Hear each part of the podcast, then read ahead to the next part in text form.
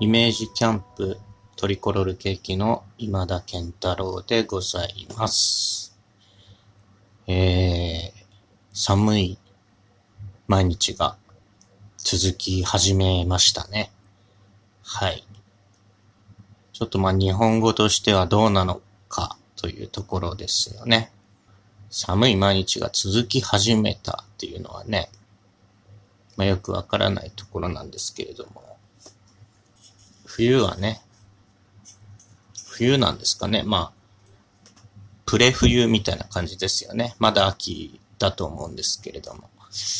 どうしてもこう冬になってくると、やっぱ外に出るのが億劫になってくる。ということで、皆さん映画なんて見るのはいかがでしょうか。えー今回ご紹介したいと思いますのが、小津安二郎監督の爆臭という映画でございます。えー爆臭ですね。麦の秋。実りということでしょうか。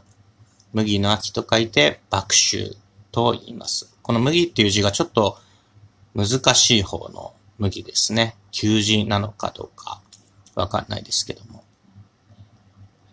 えー、まあ爆臭なんですけれども、まず皆さんにお聞きしたいのがですね、まあその映画があるときに、こう映画の中の物語ですとかがどこで語られるかっていうのにちょっと注目してほしいんですね。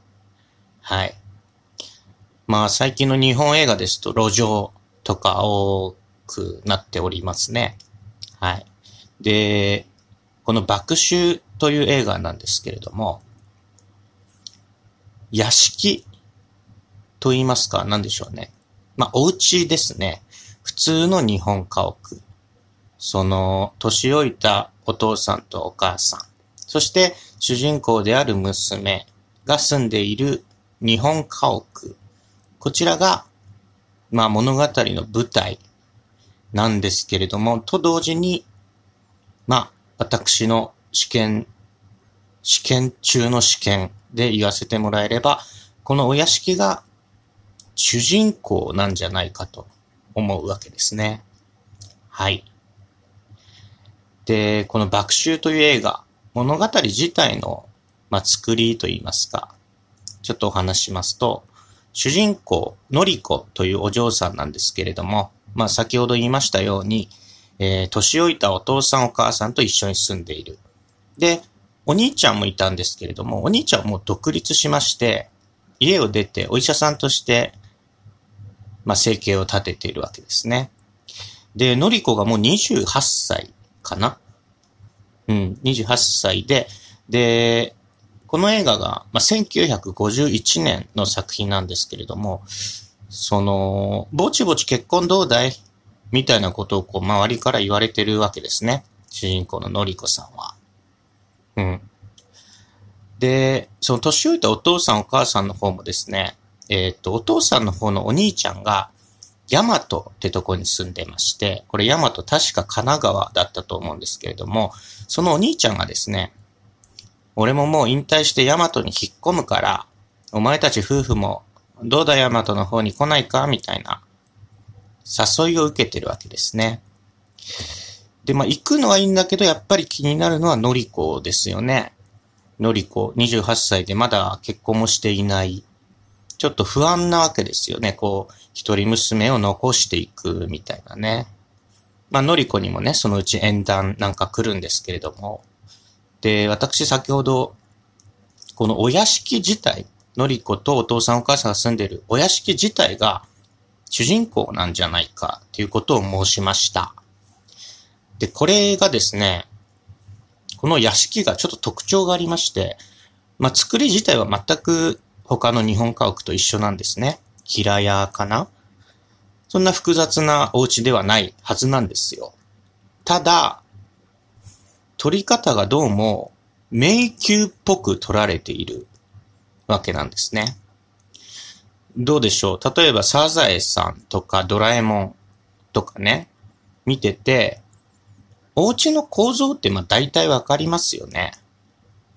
それはまあもちろん何回も見てたりするからとかね、作り手の方の努力で、こう、ここに子供部屋があって、ここにリビングがあってみたいなわかりやすく描いているっていうのももちろんあるんですけど、なんかこう、この爆臭っていう映画に出てくるお家がですね、わざとどこがどこなのかっていう作りが分かりにくく取ってあるんですよね。うん。どこが玄関なのか。その玄関のこっち側のドアはどこに繋がってんのかとかね。絶対同じお家から出てないんですけど、見れば見るほどこう、これどこにこの部屋あるんだろうみたいなのが、なんかわかんないんですよね。ちょっと迷宮っぽいというか。で、これが、まあ、多分ですよ。多分僕の見方で言うと、この迷宮っぽく見える理由っていうのがですね、のりこさんの結婚に対する迷いとかをおそらく表現してるんですよね。まあ縁談も来たりね、してるんですけれども、結婚、今私別にしたくないけどな、とかね。結婚実際するとどんな感じなろなんだろうかみたいな迷いがですね、こう、右も左もわからないお屋敷？っていう映り方に、こう置き換わってると思うんですね。僕はね。うん。で、そののりこさんの同僚でですね、もう私結婚なんかしないわよ、みたいな、こう、ウーマンリブ、ウーマンリブだわよっていう同僚もいるんですね。で、その同僚が住んでるお家が、まあ、洋間でして、こう、どこに玄関があって、どこに何々があるみたいのが、もう、パッと見でわかるんですよ。お家の構造がパッと見でわかる。のりこさんのお家と全く逆なんですね。